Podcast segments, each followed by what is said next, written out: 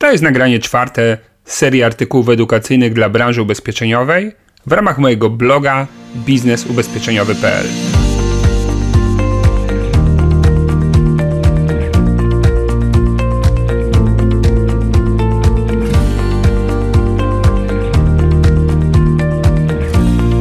Celem moich artykułów jest wsparcie Twojego rozwoju zawodowego i pomoc w zwiększeniu dochodów w ramach sprzedaży lub zarządzania sprzedażą ubezpieczeń.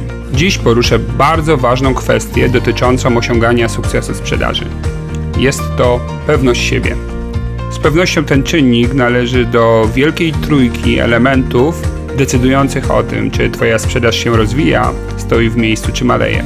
Wpływa on również na to, do jakich klientów docieramy, jak z nimi rozmawiamy i jak wpływamy na ich decyzje. Mówiąc wprost, to jak jesteś pewny siebie i tego, czym się zajmujesz, decyduje o tym, ile zarabiasz i czy jesteś zadowolony z tego, co robisz.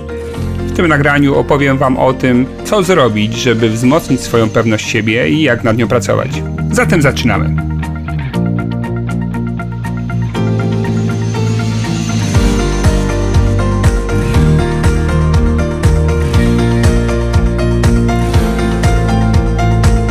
W sprzedaży największą blokadą naszych wyników wcale nie jest brak wiedzy czy umiejętności.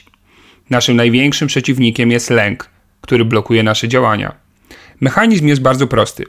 Czym bardziej narażam się na odmowę, tym większy mam opór przed działaniem. Dlatego większość doświadczonych doradców działa głównie w obszarze klientów, których obsługują, zaniedbując jednocześnie poszukiwanie nowych okazji do sprzedaży. Zdaje się, że liderzy to takie osoby, które tego lęku nie mają. Być może to założenie pasuje do części z nich. Druga część to takie osoby, które się boją, jednakże umieją sobie poradzić z tą emocją. W jaki sposób stać się bardziej pewnym siebie? I jak sobie poradzić z osobami, które próbują naruszyć swoim zachowaniem Twoje poczucie własnej wartości? Rozpocznijmy od drugiego pytania. W mądrości ludowej wiadomo już od dawna, że ludzie pyszni potrzebują pochwał, a im większa jest ich chełpliwość, tym bardziej są im one potrzebne. Potraktujmy to wyrażenie dosłownie. Tacy ludzie chcieliby wskazać, w jakim stopniu należy ich sklasyfikować. Dobry, porządny, właśnie z powodu ich strachu, że zostaną ocenieni zbyt nisko. Dlaczego? Ponieważ często przez całe życie doświadczyli zbyt mało uznania ze strony bliźnich. Często już w domu rodzinnym otrzymywali wciąż negatywne sygnały. Ty nie umiesz tego zrobić. Jesteś na to za głupi. Twój brat potrafi to lepiej. Prowadzące na przykład w szkole do usilnej chęci spodobania się. Wywoływało to blokady myślowe, co z kolei szło w parze z wieloma zarzutami ze strony nauczycieli. Być może także ich szkolni koledzy kpili z nich, albo później koledzy z pracy nigdy nie brali ich poważnie. Mówiąc to w sposób bardziej zrozumiały, człowiek zachowujący się pyszałkowato próbuje zwiększyć swe znaczenie poprzez opowiadanie o sobie lub używanie symboli pewnego statusu społecznego. Robi to w tym większym stopniu, im sam wydaje się mniejszy. Dlaczego takie osoby miałyby wywoływać w Was uczucie niepokoju, skoro już raz zrozumieliście te zależności? A może sami czujecie się zagrożeni przez kogoś takiego? Prowadzi nas to do ważnego wniosku. Ludzie z małą pewnością siebie słyszeli od innych zbyt wiele słów krytyki i zbyt mało pochwał, przede wszystkim w dzieciństwie, gdy byli jeszcze całkowicie zależni od dużych. Ale dzisiaj nie jesteście już dziećmi. Dzisiaj jesteście w stanie pojąć te zależności i wyciągnąć z nich wnioski. Proponuję trzy drogi działania. Pierwsza. Narysujcie tort z liniami przedstawiającymi jego kawałki. Opiszcie te małe odcinki hasłami, co umiecie zrobić bardzo dobrze, dobrze i niezbyt dobrze. Kiedy tylko jest to możliwe, powinniście potem porozmawiać ze sobą, darzoną przez Was zaufaniem, bo gdy ktoś wcześniej słyszał wiele krytycznych słów na swój temat, z reguły ocenia sam siebie o wiele niżej, co wcale nie jest zgodne ze stanem faktycznym. Musicie pojąć, że nie wszyscy ludzie muszą przejawiać fenomenalne zdolności na tym samym polu, co byłoby też dosyć nudne. Może nie jesteście wspaniałymi mówcami, ale jesteście za to uważnymi słuchaczami i przez to jesteście naprawdę wyjątkowi. Możecie być z tego dumni.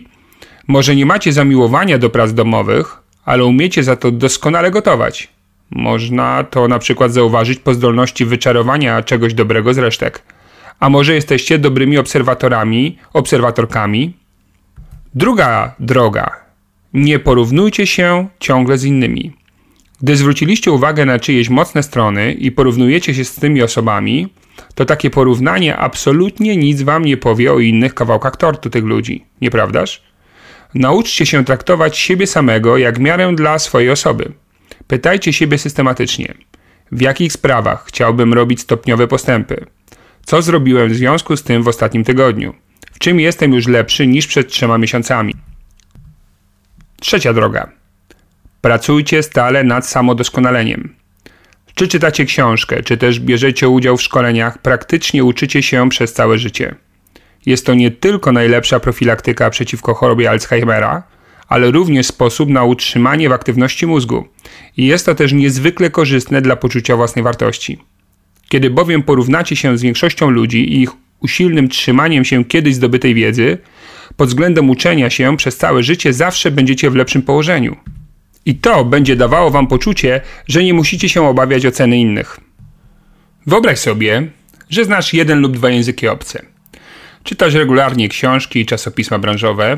W każdym roku zaliczasz przynajmniej kilka nowych kursów i szkoleń. Umiesz pływać, jeździć na nartach, nurkujesz czy chodzisz po górach. Wytrwale każdego dnia wykonujesz działania pomagające ci osiągnąć cele sprzedażowe. Zakończyłeś toksyczne związki i znajomości. Wokół siebie masz głównie pozytywnie nastawionych do życia ludzi. Trudno w takiej sytuacji mieć problemy z pewnością siebie, prawda? Na koniec chciałbym dać ci praktyczną radę dotyczącą lęków sprzedaży.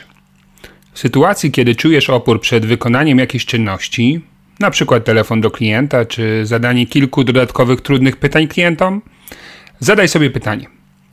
Czego się tak naprawdę boję? A jak znajdziesz na nie odpowiedź, zadaj sobie drugie pytanie. Załóżmy, że to, czego się boję, faktycznie się zdarzy. I co najgorszego w takiej sytuacji może się stać?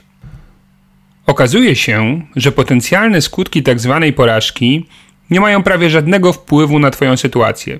Nie zbankrutujesz, nie musisz oddać rodziny w niewolę, nie pogorszy się również stan twojego zdrowia.